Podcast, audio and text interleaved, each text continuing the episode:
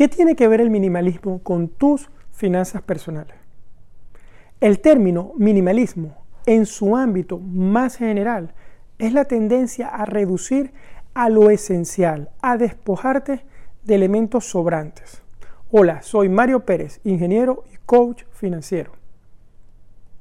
Hoy quiero darte tres consejos por qué aplicar el arte del minimalismo a las finanzas personales para ahorrar más y tener dinero para las cosas que realmente dan valor a tu vida.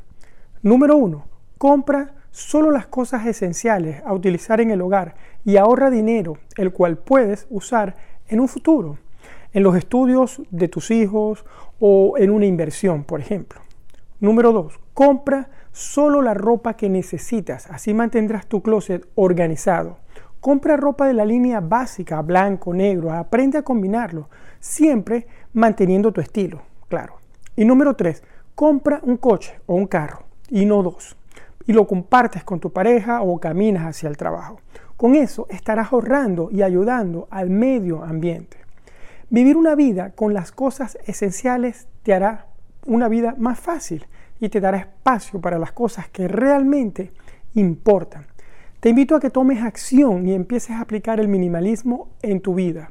Y una forma fácil de empezar es revisando ya en tu closet si hay alguna prenda de ropa que ya no uses desde hace tiempo, la cual puedas sacar y colocar en una bolsa y llevarla y donarla.